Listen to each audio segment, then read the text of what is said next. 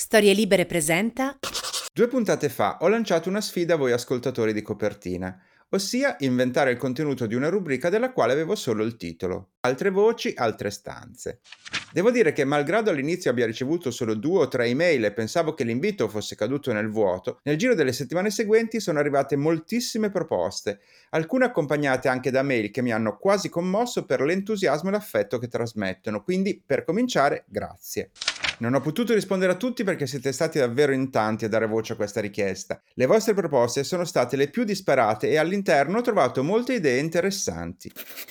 Ho scelto dunque la rubrica, ma ho anche capito che non era necessario eliminare tutte le altre proposte e questo spazio poteva essere aperto a diverse opzioni e nel corso di questa puntata capiremo anche come. Ma intanto andiamo a cominciare. Sono lo scrittore Matteo Bibianchi e questo è Copertina, un podcast dove si spacciano consigli di lettura.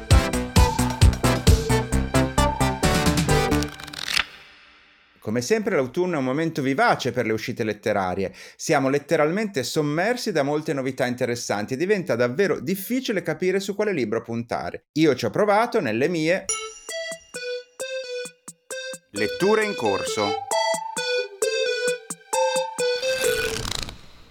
Non so se capita anche a voi, ma ogni tanto ci sono degli autori che penso che dovrei leggere e per una ragione o per l'altra rimando sempre finché finalmente capita l'occasione buona.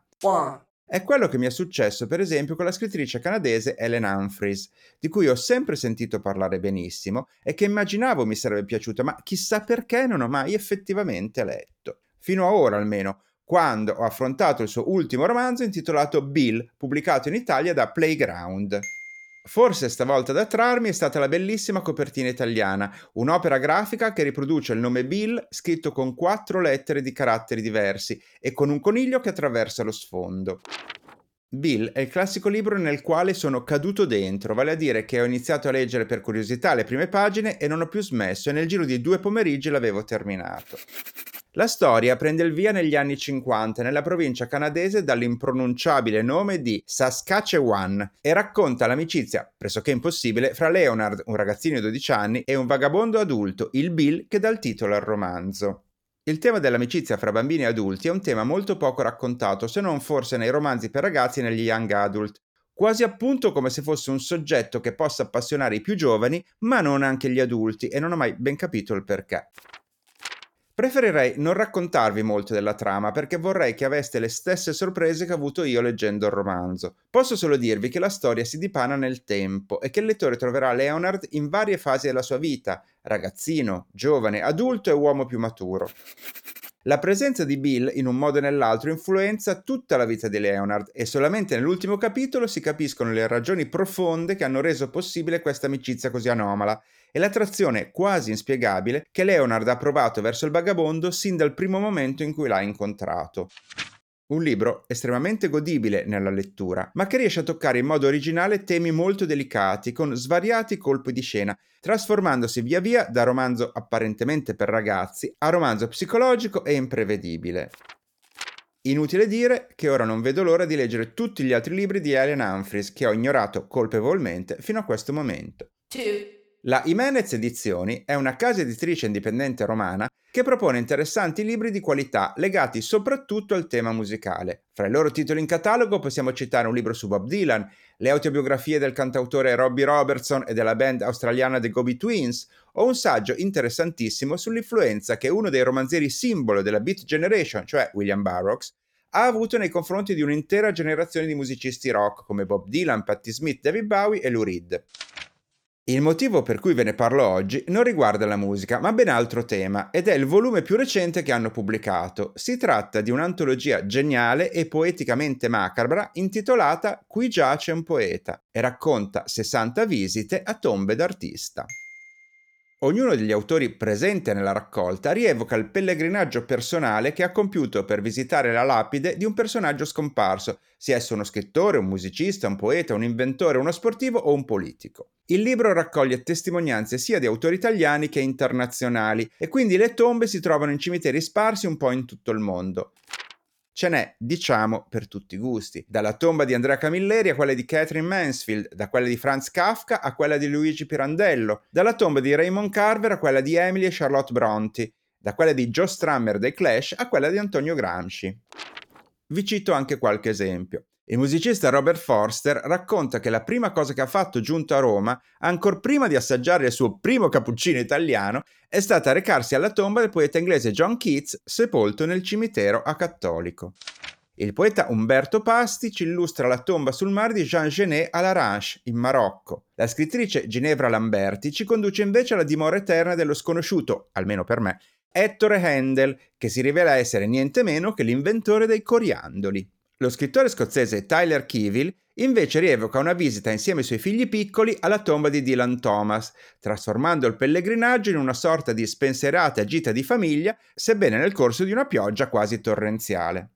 Con sorpresa ho trovato fra le testimonianze anche la voce di un ospite di copertina, Giulia De Pentor, autrice di un interessante podcast sui cimiteri, che qui racconta il suo pellegrinaggio alla tomba del grande cantautore francese Serge Gainsbourg a Parigi.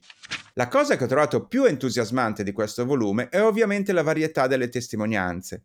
Ognuno degli autori ha motivazioni diverse per andare a visitare questi artisti e le esperienze possono essere dunque romantiche, meditative, commoventi o decisamente allegre. Ma anche perché, a modo suo, questo libro può essere inteso come un'anomala e originalissima guida per un turismo alternativo, un elenco di mete di personale devozione. Il senso di questo podcast, come sapete, è quello di rappresentare un po' in forma digitale l'amico fidato che ti conosce e che ti consiglia quali libri leggere. Se provate a ipotizzare che al posto mio ci sia invece una rock star come David Bowie a fare la stessa cosa, avreste un po' l'idea del prossimo libro che sto per presentarvi. Si chiama infatti Il Book Club di David Bowie, è firmato dal giornalista John O'Connell ed è pubblicato in Italia dalla casa editrice Blackie. Andiamo con ordine. Per cominciare vi dico che Blackie è una casa editrice spagnola che da circa un anno ha sede anche in Italia, specializzata in narrativa contemporanea e in cultura pop e che finora ha pubblicato sia romanzi e autori spagnoli inediti in Italia, che una biografia sul dittatore coreano Kim Jong-un, che un manuale di fitness filosofico, qualunque cosa esso sia. E se volete aggiungere una piccola curiosità, la casa editrice è stata fondata a Barcellona da Alice Incontrada, la sorella della più celebre, almeno da noi, Vanessa, giusto per aggiungere una nota di gossip editoriale. Ma veniamo al libro. Nel 2013 è stata inaugurata a Londra la mostra antologica David Bowie Is, che ripercorreva i 50 anni di carriera della rockstar, mettendo in vetrina per la prima volta tutti i suoi abiti di scena, ma anche gli oggetti personali, testi autografati delle canzoni, mostrando videoclip, le riprese dei concerti live, insomma una sorta di paradiso per i tanti fan di David Bowie, che dopo il successo clamoroso di Londra è diventato un'esibizione itinerante e si è spostata in diverse città del mondo e per alcuni mesi è stata anche a Bologna e io mi auguro che i fan di Bowie italiani non se la siano persa perché era davvero entusiasmante. In occasione dell'inaugurazione della mostra in Ontario, in Canada, David Bowie aveva rilasciato un elenco con i 100 libri che l'avevano influenzato di più nella vita. Partendo da quell'elenco, John O'Connell, che per anni è stato caporedattore di Time Out e giornalista di riviste come The Face o il Guardian, ha scelto di raccontare libro per libro in 100 brevi saggi, che sono allo stesso tempo una scheda dei vari volumi che è un'analisi dell'evoluzione della rockstar nel tempo. La lista dell'eclettico e va detto coltissimo Bowie comprende un po' di tutto. Classici veri e propri come l'Inferno di Dante o l'Iliade di Omero, a classici ottocenteschi come Madame Bovary di Flaubert, dai grandi romanzi del Novecento come Sulla strada di Kerouac, Arancia meccanica di Anthony Burgess o Lolita di Nabokov, sino ad autori contemporanei come Don DeLillo, Juno Diaz, Ian McEwan, Martin Amis, Michael Chabon, passando per teoriche controcorrenti come Camille Paglia e Fran Lebowitz. Un catalogo estremamente variegato che mischia romanzi, poesie e saggi, che racconta la formazione di una pop star intellettuale, ma che può essere anche preso come un elenco dettagliatissimo di suggerimenti di lettura. Secondo me varrebbe la pena di leggerlo e prenderne spunto, anche solo per la soddisfazione di andare in giro, mostrando orgogliosamente uno di questi testi, e quando qualcuno ce lo chiede poter rispondere Ah, questo libro? Sì, me l'ha consigliato David Bowie. Però voi sapete bene che non solo le rockstar ne sanno di libri, pure i librai non se la cavano male, come dimostra la nostra ormai classica rubrica Fidati di chi ne sa. Spesso mi chiedete come faccio a eh, individuare le librerie da intervistare. Ogni tanto, non so come, sono le librerie che arrivano a me. L'altro giorno stavo navigando su internet e non, assoluta- non, sono assolutamente in grado di ricostruire la meccanica, però sono capitato su una pagina Facebook di una eh, libraia di Genova che mi ha colpito moltissimo perché pubblicava una serie di video nei quali faceva delle recensioni veramente lampo di libri con una capacità di sintesi incredibile e mi ha eh, lasciato veramente stupito al punto che ho deciso di contattarla e oggi la libraia è qui con noi, si chiama Ilaria Crotti, benvenuta Ilaria. Ciao, grazie, grazie per avermi invitato. Senti, cominciamo come al solito dall'inizio, io chiedo subito come prima domanda ai librai ospiti di questo programma come hai cominciato a fare la libraia? Allora, la libreria Falso Demetrio è stata aperta nel 2011 a Genova e negli anni immediatamente prima studiavo a Roma e a Roma mi piaceva perdermi in uh, librerie molto particolari, dall'identità uh, sempre ben, ben, concepita, ben studiata e tornando a Genova ho sentito la mancanza di un luogo così, no? di un rifugio, di una tana in cui potermi andare a confondere tra gli scaffali cercando eh, dei libri, cercando autori di cui non sapessi neanche l'esistenza. E perciò ho pensato che forse poteva essere una sfida, visto che questo posto mancava, provarlo ad aprire io con al, ai tempi il mio compagno Alberto. E spiegami bene cosa intendi in un posto dove perdersi e il modello che avevi in mente. Ma guarda, la, la, il modello che avevo in mente era quello che ora eh, non, non, non, voglio assolutamente mai eh, far sembrare il mio discorso una critica verso altre librerie, perché non è mai, non è mai il, il, mio intento. Semplicemente eh, qui a Genova ero un po' stanca di trovare sempre gli stessi libri in tutte le librerie in cui entravo. Insomma, la proposta mi sembrava sempre un po' simile, un po' eh, commerciale, ma non di nuovo in un'accezione negativa del termine. E a me sarebbe piaciuto, anche se capivo che poteva essere una sfida complicata, dare invece una proposta più personale, di una selezione che potesse avvicinarsi di più a quella di una libreria di casa, dove un lettore colleziona libri eh, che gli regalano, libri che ha letto, libri che vorrebbe leggere e libri che gli suggeriscono magari dei lettori con i gusti affini o anche non affini e mi sarebbe piaciuto e mi è piaciuto provare a costruire una libreria con questo taglio, con, questo, con questa vocazione, diciamo. Sai che in eh, due, quasi tre anni che esiste questo podcast e con tutte le interviste ai librai che ho fatto finora, nessuno mi aveva dato questa definizione che trovo meravigliosa della libreria di casa, che è, che è una definizione estremamente intima, ma secondo me per il eh, lettore in ascolto è la dimensione ideale alla fin fine. Sì, ma infatti poi è capitato che me lo dicessero spesso che sembrava di entrare nella casa di qualcuno. Poi, insomma, le librerie le abbiamo fatte noi, sono in legno, quindi danno anche un po' un'atmosfera, anche in questo caso intima e siamo nel centro storico in un vicolo un po' sperduto, quindi da raggiungere appositamente, non è una libreria che ha un pubblico di passaggio. Quindi insomma diciamo che tutto contribuiva a creare questo luogo eh, un po' così appunto intimo e casalingo, familiare. E perché si chiama Falso Demetrio? Guarda, anche, anche in questo caso c'è un link con eh, gli anni in cui ho vissuto a Roma.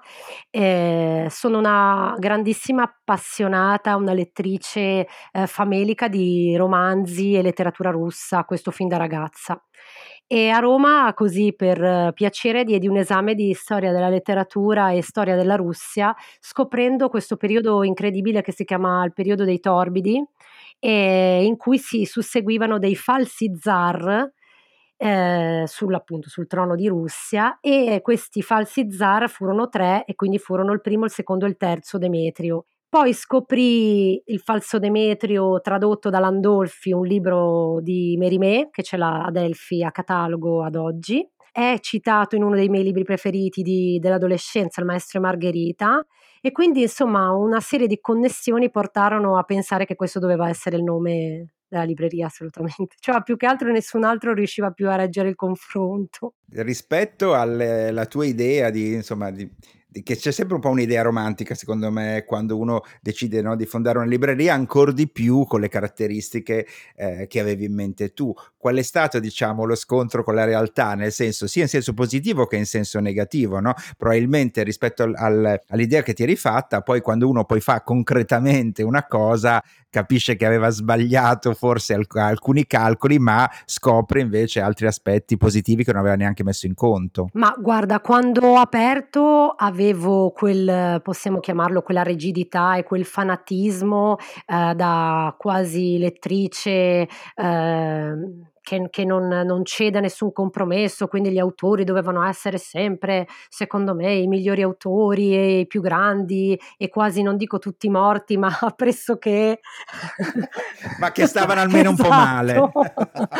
Poi devo dire che proprio eh, la stessa, lo stesso approccio che ho dato alla libreria, e quindi quella di scambio, di dialogo, eh, insomma, di, di, di, della creazione di un bacino di lettori molto appassionati, mi ha fatto diventare in realtà molto più elastica, molto più aperta e ho abbracciato la letteratura a 360 gradi imparando tantissime cose e diventando quindi molto meno rigida, però devo dire che mi perdono, cioè la perdono quel fanatismo dell'inizio perché era necessario per, per partire con questa lotta, che sennò sarebbe stata veramente impari. Ma che tipo di clientela hai? Chi sono i tuoi clienti? Ma eh, sono un po' cambiati nel tempo. Ovviamente all'inizio venivano i duri e puri che cercavano di sostenere questa, questa ragazza che provava a portare avanti questa operazione complessa. Poi in un luogo anche difficile com'è in alcuni punti il centro storico di Genova, perché eh, spesso è un po' abbandonato, le serrande chiudono, si accende di notte, ma di giorno è complicato. Quindi magari anche gli stessi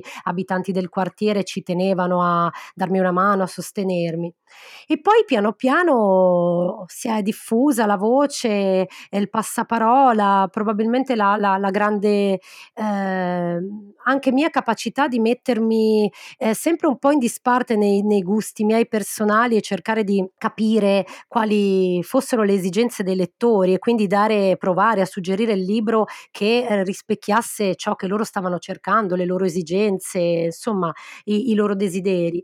E poi ultimamente il, i video, le recensioni, eh, un programma radio che ho fatto, insomma, mi hanno aiutato a espandermi come, come pubblico e quindi adesso mi ritrovo ad avere, insomma, veramente un, una nutrita schiera di lettori, molto colorato, molto anche questo a 360 gradi, non saprei dare una definizione precisa oggi. Ci hai raccontato che la libreria appunto è in una eh, collocazione particolare all'interno di Genova, cioè appunto nel, nei Caruggi e mh, mm, tu hai anche vissuto a Roma, eh, come ci dicevi prima, quindi ti chiedo secondo te com'è fare la libraia a Genova e se c'è una differenza rispetto appunto ad altre città o alle esperienze che ti raccontano gli altri colleghi librai. Ma eh, premesso che come sappiamo il mercato dell'editoria è un mercato difficile e quindi insomma non, non penso di essere eh, né svantaggiata né avvantaggiata rispetto ad altri miei colleghi. Sicuramente la posizione della libreria non mi permette di avere un eh, passaggio e quindi un pubblico che anche in maniera autonoma arriva mhmm, in libreria al falso Demetrio. In qualche modo ho sempre un po' dovuto battagliare per farmi conoscere e indurre le persone a venire o a tornare da me. Questa cosa, eh, questa sfida fino ad, o- fino ad, oggi sono riuscita con alti e bassi a vincerla e ora vedremo insomma cosa diranno i prossimi mesi e la situazione che stiamo vivendo oggi. Eh, detto questo, immagino anche di avere l'unico piccolo svantaggio di un eh, una città che ha una serie di difficoltà nel consumo. E quindi diciamo che eh, so che in altri posti durante le presentazioni o in casi di eventi eh, le vendite sono leggermente più semplici da, da, fare. Ecco, io ogni tanto pago anche lo scotto del, dell'atteggiamento qua un po' eh, attento. Senti, veniamo appunto alla tua capacità comunicativa e al modo un po' accidentale in cui sono entrato in contatto con te, cioè attraverso questi video che ho scoperto online, probabilmente il link di qualcuno, nei quali tu fai queste recensioni che tu stessa chiami recensioni lampo di libri, che sono brevissime, a volte proprio anche di 30 secondi. Come fai a fare una recensione così breve, avere questa capacità di sintesi? Ma eh, guarda, in realtà è una cosa che io non sapevo di poter fare, di saper fare, eh, anche perché quando vengono i lettori, gli amici, parliamo per delle mezz'ore, per, per veramente parliamo di libri a profusione, quindi la sintesi non è proprio contemplata. In realtà da marzo, con il fatto di dover chiudere e, e di trovare un, un, modo per continuare a sia parlare di libri, ma tenere acceso, insomma, un contatto, un canale con, con i miei clienti, con i miei amici, ho iniziato a fare dei video che in realtà erano molto più lunghi, quindi parlavamo di qualche minuto, che hanno funzionato, sono stati apprezzati, ho ricevuto un sacco di riscontri, messaggi, richieste di continuare, cioè proprio una ricezione molto entusiastica.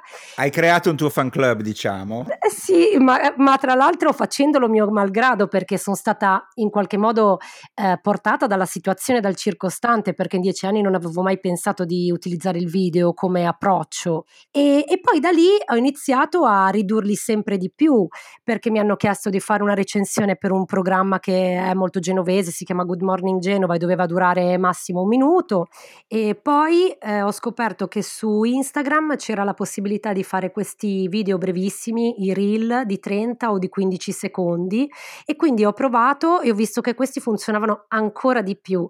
Però il, il modo in cui sintetizzo quest- quelle cose che voglio dire dei libri, dei romanzi, non, non ti saprei dire come, come faccio a farlo. Sono le cose che mi vengono in mente quando li finisco e me le segno e, e poi le, le, le, ripeto, però a quanto pare funzionano. Voglio fare un esempio ai nostri ascoltatori. Nella puntata precedente abbiamo parlato della città dei vivi, l'ultimo romanzo di Nicola La Gioia e eh, anche Ilaria ne ha parlato, io ne ho parlato circa 5 minuti, lei per 30 secondi, ma l'effetto vi assicuro che è lo stesso e adesso ve lo faccio sentire. Ciao a tutti i lettori che amano scoprire la leusinica in loro, segnalo La città dei vivi di Nicola La Gioia uscito per Inaudi, la cronaca dell'omicidio Varani, un libro altissimamente pop che si legge in maniera famelica, chimica, senza indugi. In effetti una delle caratteristiche che ho riscontrato in questi ultimi mesi è che il lockdown ha avuto come conseguenza per moltissimi librai quello di, come dire, in qualche modo approcciare la tecnologia, cioè di utilizzare i mezzi come i social per raggiungere lettori, eh, quei lettori che prima avrebbero, come dire, ehm, intrattenuto personalmente e che adesso invece sono costretti a farlo attraverso appunto altri mezzi, come possono essere i video, i messaggi vocali e così via.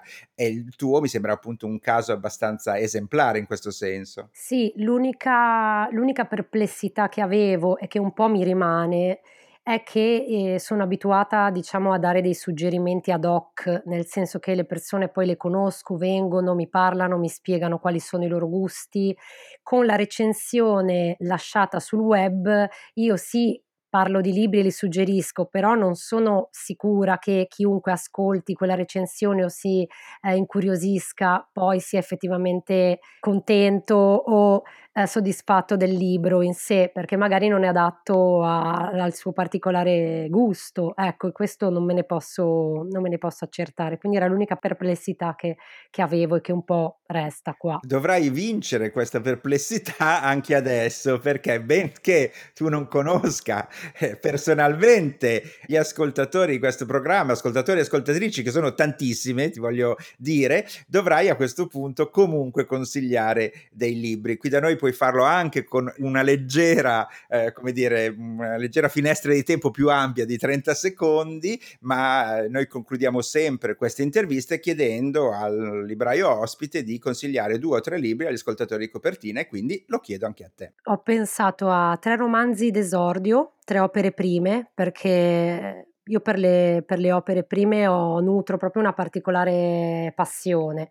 e quindi ho scelto questa volta eh, tre suggerimenti che rispecchiano i miei gusti. Perfetto, benissimo. Anch'io ho una grande passione per le opere prime, quindi condivido questo entusiasmo. E i tre libri sono eh, Sei stato felice Giovanni di Giovanni Arpino, un libro pubblicato da Inaudi nel 1952 che adesso nel 2018 la Minimum Fax ha ristampato. Sono particolarmente legata a questo romanzo a parte per la scrittura molto disinvolta e leggera, ma soprattutto perché il romanzo è ambientato a Genova nell'immediato dopoguerra, è un romanzo autobiografico in cui Arpino ha 23 anni e racconta proprio eh, le sue avventure, i suoi amori, le sbronze, insomma gli espedienti per sopravvivere all'interno all'interno di questa Genova portuale dove lui riesce a restituire odori, luci, atmosfere proprio dei vicoli. Perciò è un libro che amo suggerire e consigliare a tutti. E il secondo è un'opera, sempre un'opera prima, un romanzo d'esordio di quest'anno, del 2020, di, scritto da Linda Barbarino, pubblicato dal saggiatore. Il titolo è La Dragonera. E Linda Barbarino ci porta invece nel folklore siciliano, eh, la sua è una storia familiare, una storia intrisa di problematiche quotidiane e i protagonisti sono dei contadini. All'interno delle vite di questi contadini si insinua una superstizione, la dragonera appunto vuol dire flagello, ma in questo caso è una donna che viene temuta come una strega e quindi questa superstizione si insinua nelle vite e ne condiziona irrimediabilmente le scelte. E il terzo è uno dei miei romanzi preferiti proprio di sempre, è Il ragazzo morto e le comete di Goffredo Parise, un libro scritto nel 1951, pubblicato da Neri Pozza, che fu un insuccesso clamoroso, cioè non lo comprò nessuno. Oggi lo si trova invece nella collana La biblioteca Adelphi eh, dal 2006. E di nuovo, anche in questo caso, come nel caso di Arpino, è un romanzo poetico, eh, è un romanzo che è una carrellata di eh, personaggi, di incontri, è un romanzo di amicizia, un romanzo in un'Italia che è ambientato durante la guerra e nell'immediato dopoguerra ed è incantevole ma è anche doloroso a suo modo e anche in questo caso il protagonista è un ragazzo, è un ragazzino di 15 anni, un po' più giovane rispetto a Giovanni Arpino, però con quella lucidità e quella schiettezza che gli adolescenti sanno avere. Perfetto, intanto ti faccio i complimenti perché pur mantenendo il filo rosso dei, dei romanzi esordio, sei riuscita a coprire ben tre generi diversi perché è una ristampa, una novità e un classico. Neanche farlo apposta hai, hai colmato, diciamo, delle categorie anche commerciali eh, così diverse tra loro. Eh, io ti ringrazio, eh, continua a fare questi video lampo che hai inventato e in bocca al lupo per eh, Falso Demetrio. Grazie mille, grazie davvero e saluto tutti. E ora finalmente possiamo inaugurare la nuova sezione di questo podcast intitolata Altre voci, altre stanze.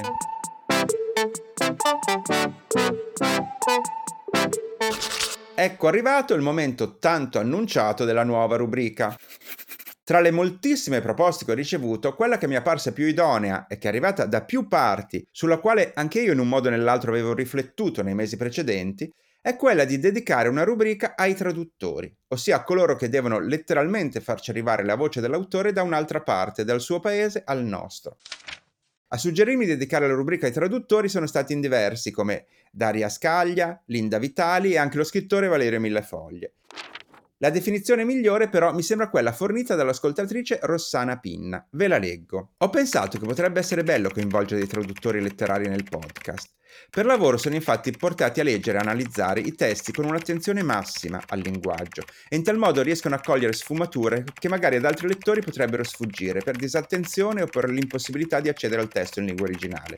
Penso quindi che i consigli di lettura di un traduttore potrebbero essere molto interessanti, sia perché potrebbero apportare un punto di vista differente sullo stile e sulle scelte linguistiche di un autore, sia perché potrebbero arricchire l'orizzonte letterario degli ascoltatori con testi di autori magari poco conosciuti in Italia. Il titolo Altre voci, altre stanze in questo contesto potrebbe alludere alle diverse lingue, le voci, in cui i testi presentati sono stati scritti e di conseguenza ai paesi di origine, le stanze, dei loro autori. Una definizione ottima. Diamo quindi avvio a questa nuova rubrica incontrando la nostra prima ospite. Lei è Martina Testa, una delle migliori traduttrici italiane, che ha tradotto nella nostra lingua autori del calibro di Corman McCarthy, David Forster Wallace, Jonathan Ledem e Kurt Vonnegut. A Martina ho chiesto in primo luogo come è diventata traduttrice. Come ho cominciato a tradurre? Eh, la traduzione è stata una pratica che ho svolto, non dico quotidianamente, ma mh, mm, quantomeno settimanalmente, eh, sempre dai 14 anni in poi, credo tutta la, in tutta la mia vita, perché ho cominciato facendo le versioni di latino e greco eh, al classico, eh, ho studiato filologia classica all'università, quindi il latino e il greco antico sono state due lingue straniere che, eh, con cui ho lavorato, con cui ho avuto a che fare per dieci anni della mia vita, ehm, però io sono una traduttrice letteraria dall'inglese, l'inglese invece l'ho studiato poco a scuola perché all'epoca al classico si facevano solo, mi pare, due ore a settimana solo nel biennio, quindi poi l'ho studiato fuori dalla scuola, ho studiato da scuole di lingua insomma, private il pomeriggio per comunque svariati anni e mi sono messa a leggere libri, a guardare film in lingua perché mi piaceva eh, nel momento in cui sono arrivata più o meno alla fine del, dell'università, mm, sono entrata in contatto tramite Christian Raimo, mio vecchio amico, sodale, fratello, compagno di mille avventure, con un gruppo di giovani fra i boh, 25 e 35 direi di Roma che stavano mettendo su una rivista, una piccola rivista letteraria indipendente, si chiamava Elliot Narrazioni e sono entrata insieme a Christian in questo comitato di amici insomma, e, e conoscenti che eh, cercavano di mettere insieme una rivista di racconti inediti provenienti dagli Stati Uniti. Il mio contributo lo davo perché mi leggevo un sacco di numeri del New Yorker che arrivava per qualche motivo in abbonamento alla biblioteca di archeologia e storia dell'arte antica alla Sapienza, e quindi io che mi ero già stufata un po' dei miei studi classici, però invece stavo in fissa con la narrativa contemporanea americana e quindi mi leggevo lì un po' di cose, un po' di autori e, e ho fatto le mie prime, primissime traduzioni proprio per questa nostra rivistina eh, così autogestita indipendente che è durata solo due numeri, ma in questo comitato di redazione c'erano Simone Caltabellota, allora editor di Fazzi, e Marco Cassini, editore di Minimum Fax, Vincenzo Stuni, capo redattore di Minimum Fax, quindi c'erano questi queste persone che sono, insomma, ci siamo conosciuti, siamo diventati amici che lavoravano già nelle case editrici eh, romane indipendenti dell'epoca, fine anni 90, parliamo 98-99, e sono stati loro poi effettivamente a darmi le prime prove di traduzione, i primi contratti di traduzione. Ehm, e quindi questo, diciamo, non ho mai fatto un corso specifico di traduzione letteraria, non ho mai mandato curriculum a una eh, casa editrice. Non so se questa esperienza mia è ripetibile a 20 anni e più di, di distanza, le condizioni del sistema editoriale sono un po' cambiate.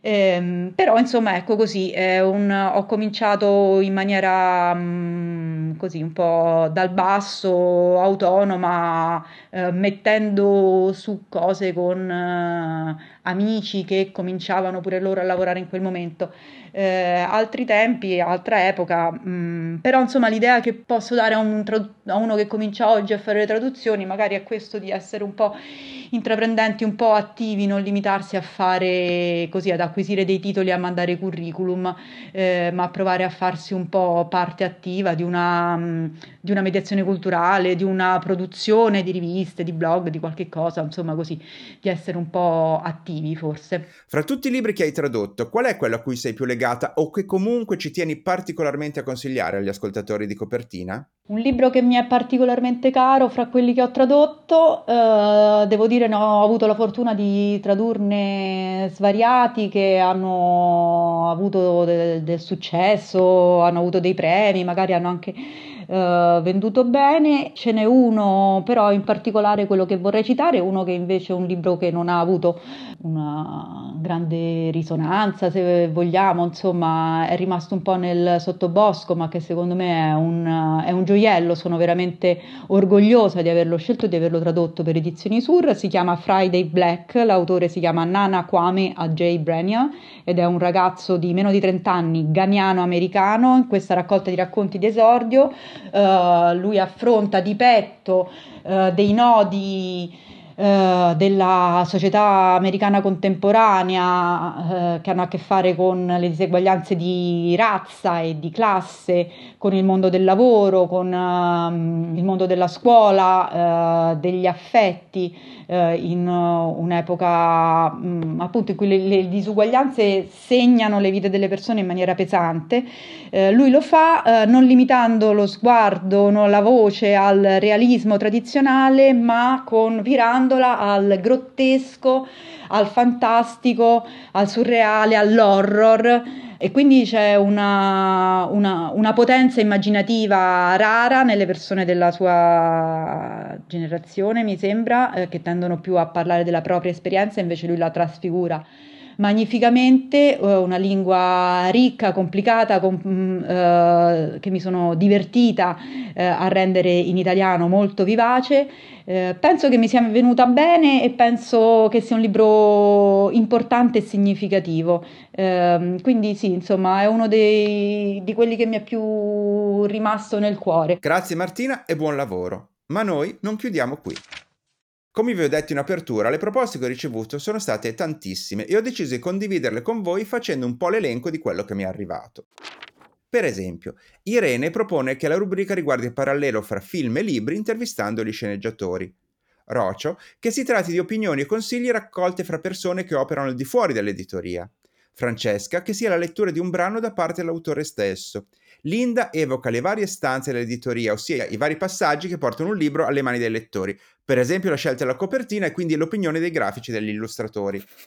Gabriele, i consigli italiani di lettori che vivono all'estero. Lisa, di far ascoltare le voci di chi, durante la pandemia, ha riscoperto i libri chiuso nelle proprie stanze, magari dopo molto tempo che non leggeva più.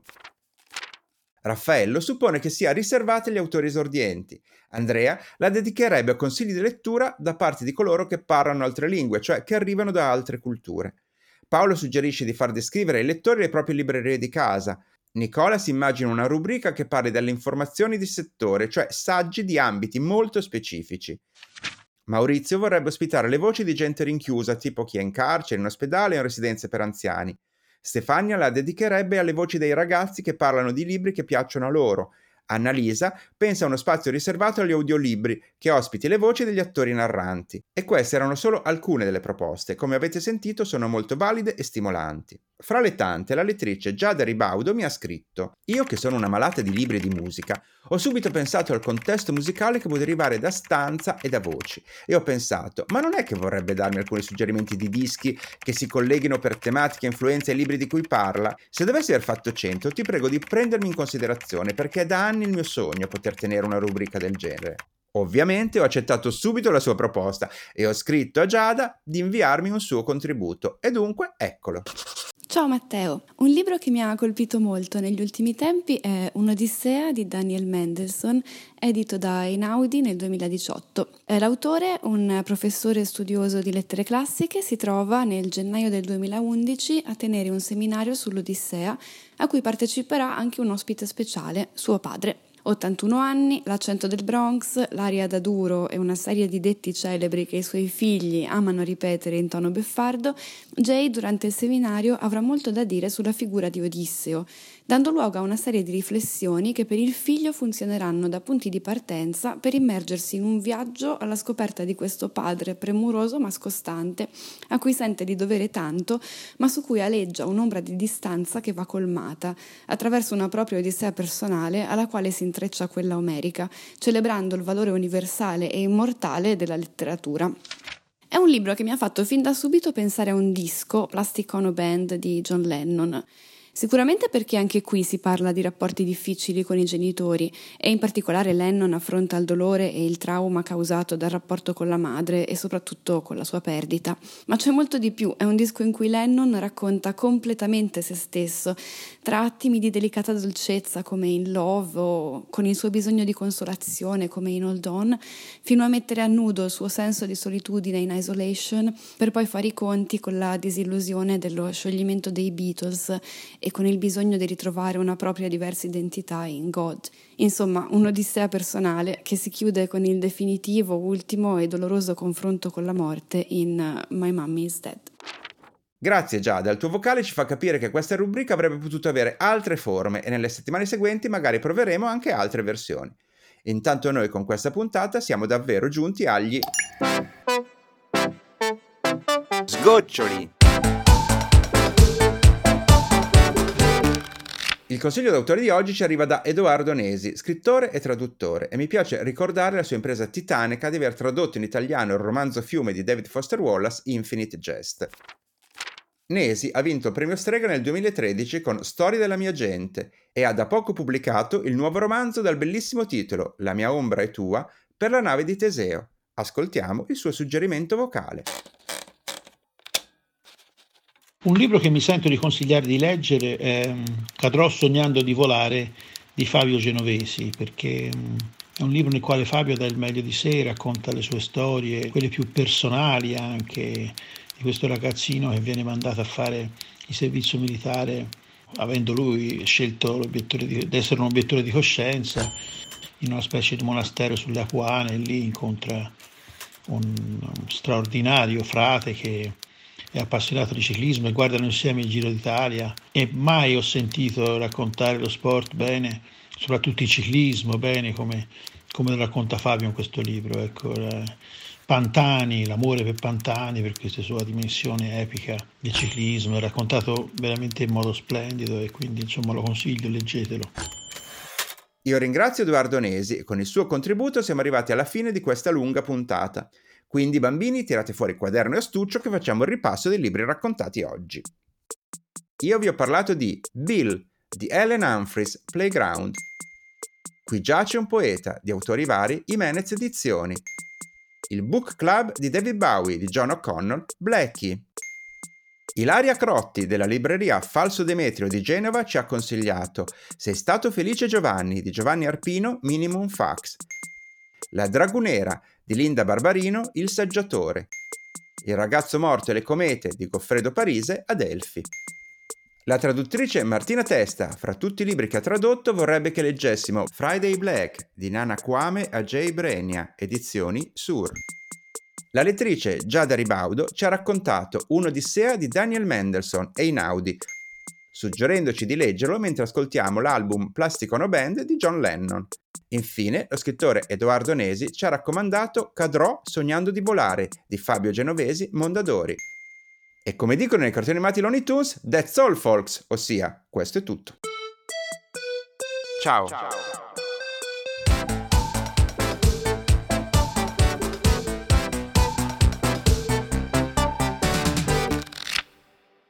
Una produzione storielibere.fm di Gianandrea Cerone e Rossana De Michele. Coordinamento editoriale Guido Guenci.